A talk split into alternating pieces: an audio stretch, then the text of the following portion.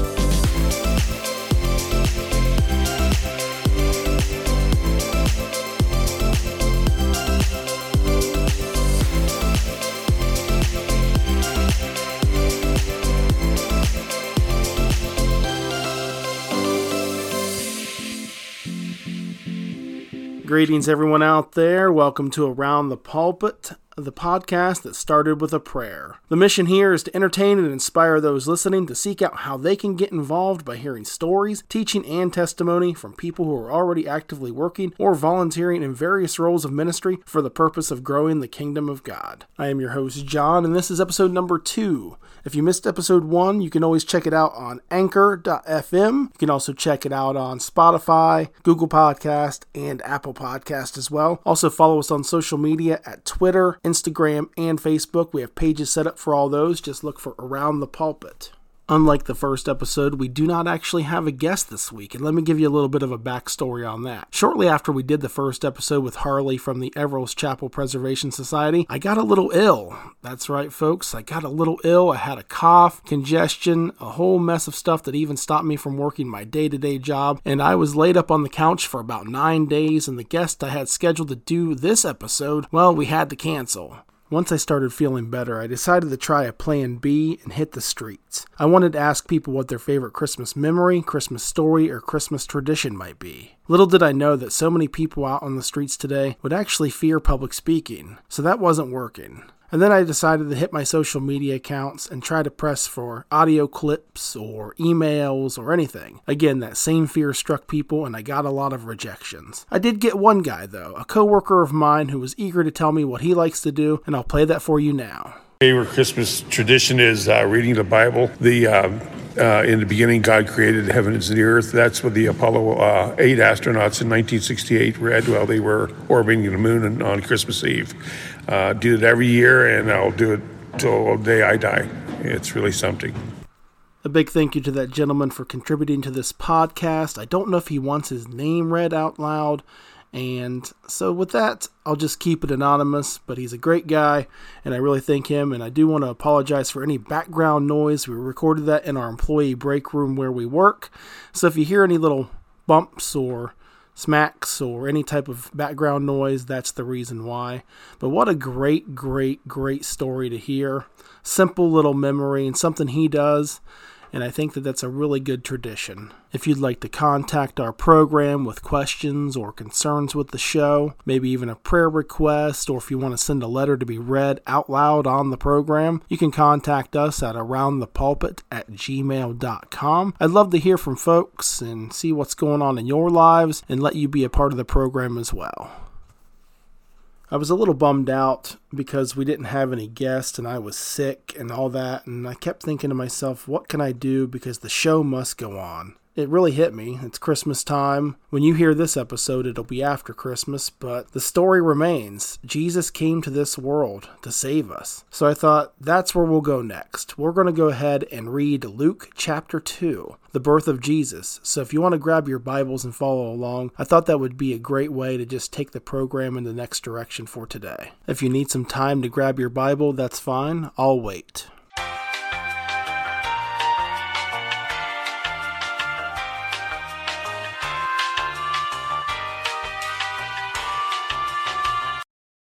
All right, welcome back to the program. If you have your Bibles, follow along in Luke chapter 2. Quick side note though, before we get into this, there are some names that I don't know if I'm going to pronounce right. So bear with me on that, and please forgive me if I mess them up. The birth of Jesus. At the time of the Roman Emperor Augustus decreed that a census should be taken throughout the Roman Empire. This was the first census taken when Quirinius was governor of Syria. All returned to their own ancestral towns to register for the census. And because Joseph was a descendant of King David, he had to go to Bethlehem in Judah, David's ancient home. He traveled there from the village of Nazareth in Galilee. He took with him Mary, to whom he was engaged, who was now expecting a child. And while they were there, the time came for her baby to be born. She gave birth to her firstborn son. She wrapped him snugly in stripes of clothing and laid him in a manger because there was no lodging available for them. That night there were shepherds staying in the fields nearby, guarding their flocks of sheep. Suddenly an angel of the Lord appeared among them, and the radiance of the Lord's glory surrounded them. They were terrified, but the angel reassured them. Don't be afraid, he said. I bring you good news that will bring great joy to all people. The Savior, yes, the Messiah, the Lord, has been born today in Bethlehem, the city of David and you will recognize him by this sign. You will find a baby wrapped snugly in stripes of cloth, lying in a manger. Suddenly the angel was joined by a vast host of others, the armies of heaven, praising God and saying, Glory to God in highest heaven, and peace on earth to those whom God is pleased. When the angels had returned to heaven, the shepherds said to each other, Let's go to Bethlehem Let's see this thing that has happened, which the Lord has told us about. They hurried to the village and found Mary and Joseph, and there was a baby lying in a manger. After seeing him, the shepherds told everyone what had happened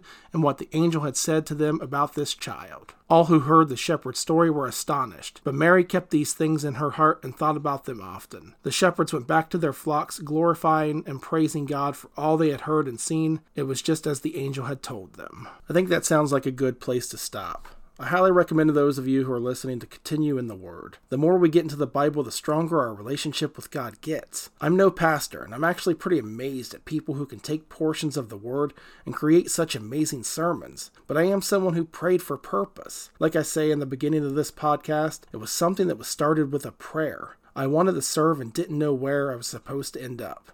The Lord used my talents and skills obtained over the years to lead me to this, and He can lead you as well. So, with that, I leave you with a short, simple episode that honestly has taken longer time to edit than the length of it, but that's okay. That's my purpose. Until then, start seeking out how you can get involved. Together, let's do some kingdom goals for our amazing God. Stay blessed.